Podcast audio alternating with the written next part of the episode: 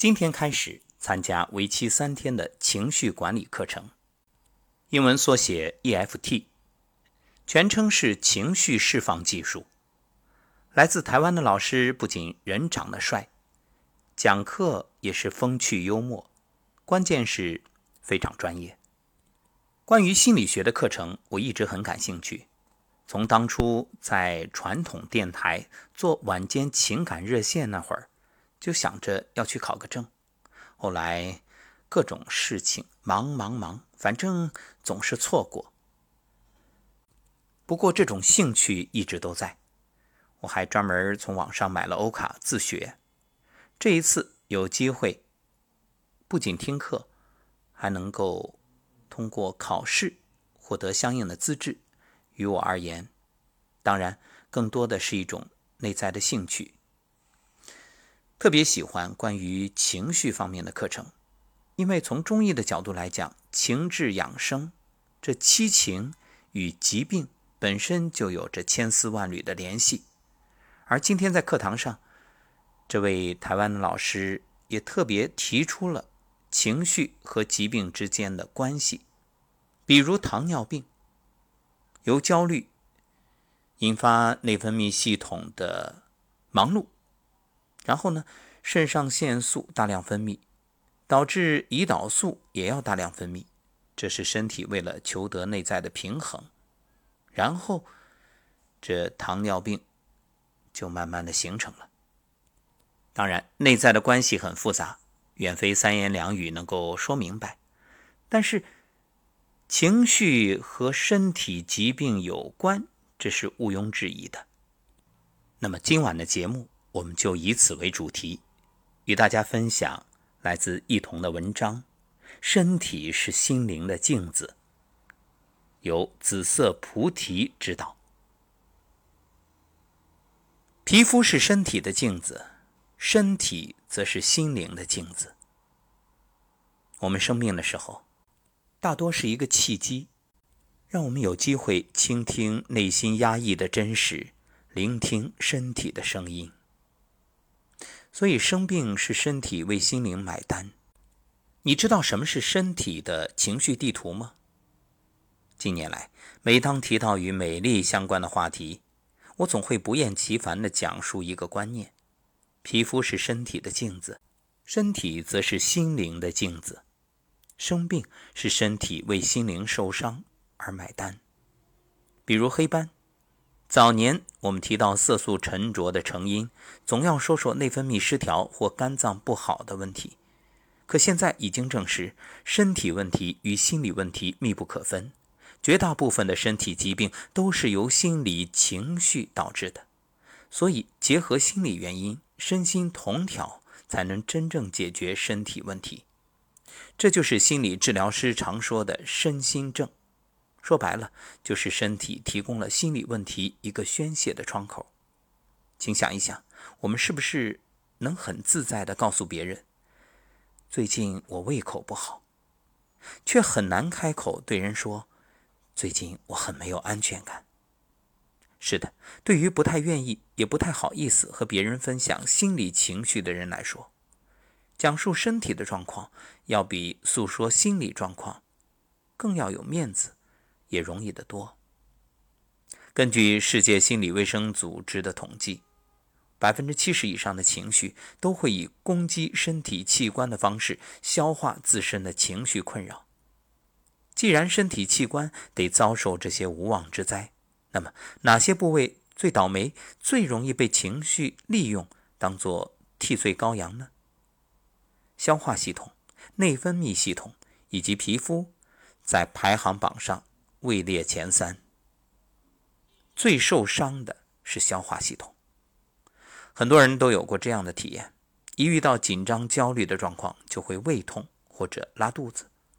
近几年，由于生活节奏太快、压力太大，许多都市白领或多或少都有肠胃不适的症状，什么胃疼啊、消化不良啊、胀气、便秘，几乎成为忙碌上班族的识别图腾。事实上，消化系统。也是孩子们宣泄情绪时最容易攻击的器官。幼儿园的老师都知道，当孩子不想或者不敢做某件事情时，最常找的借口就是：“老师，我肚子疼。”情绪是如何进入身体的呢？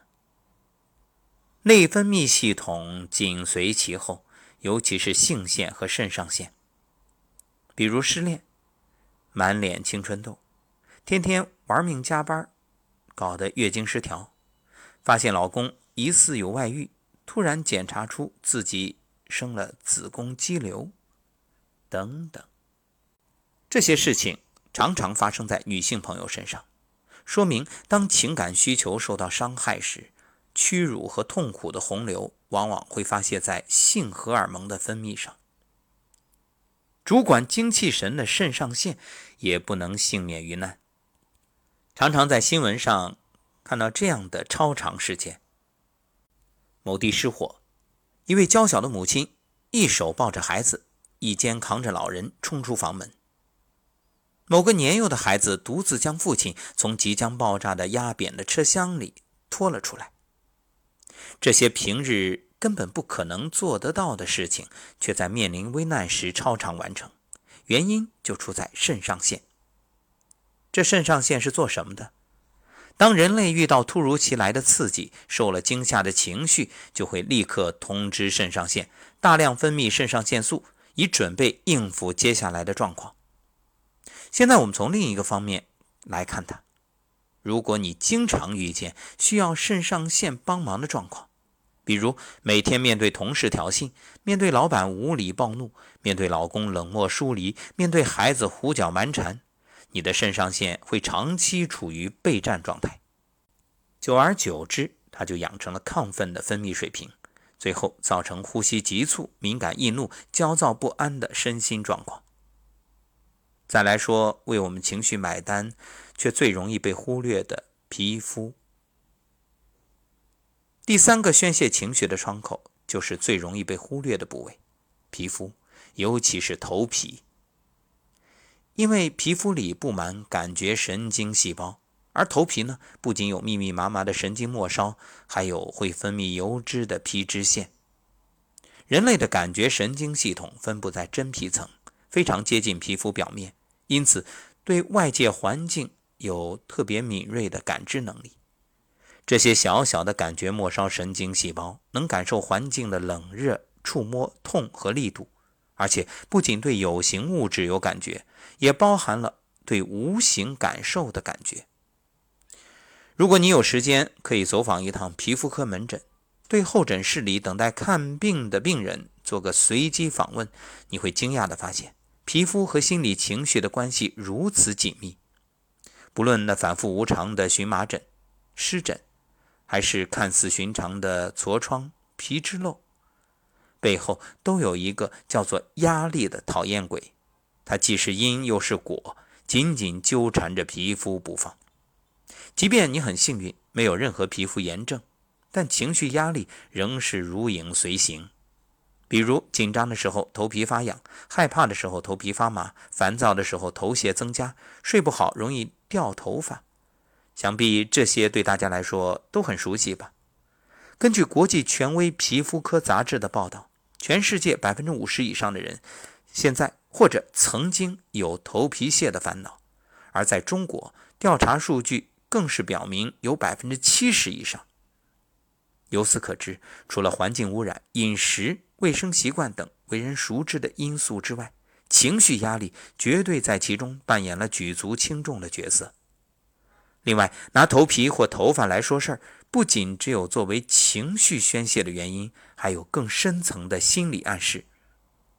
它也许是旁人看来微不足道的小事，却有可能成为当事人关乎自尊的大事。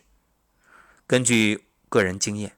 头发是其中最容易被图腾化的东西之一，就像小说里女主角所说的一样，在传递女性化特质的工具中，眼睛和皮肤是用来表现美丽的，而秀发和嘴唇却是传递性感的。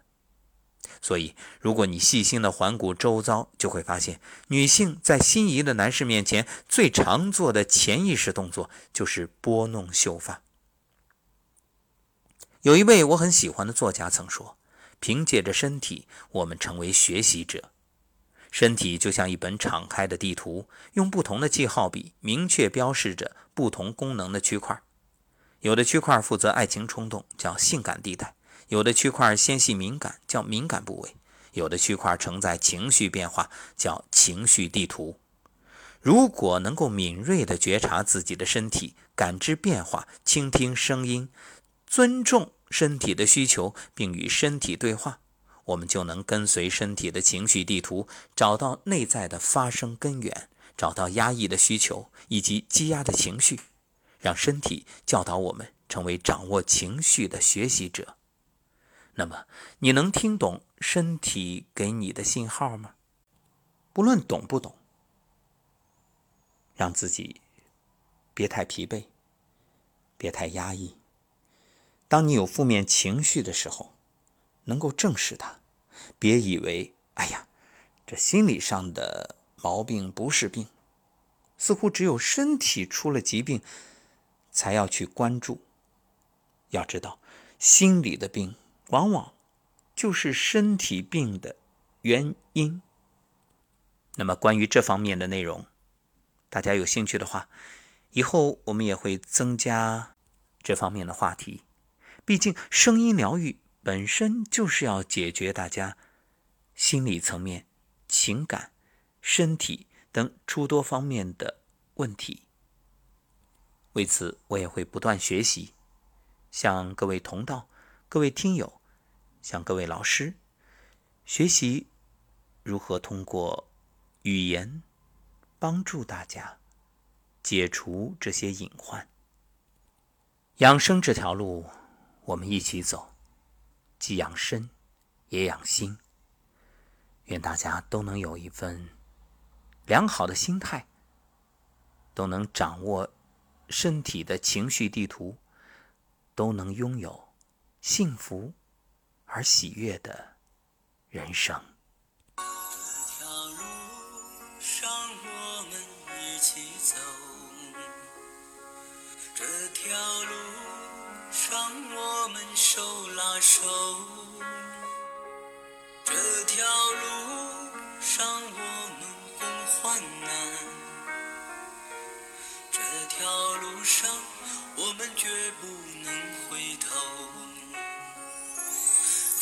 条路上我们一起走，这条路上我们手拉手。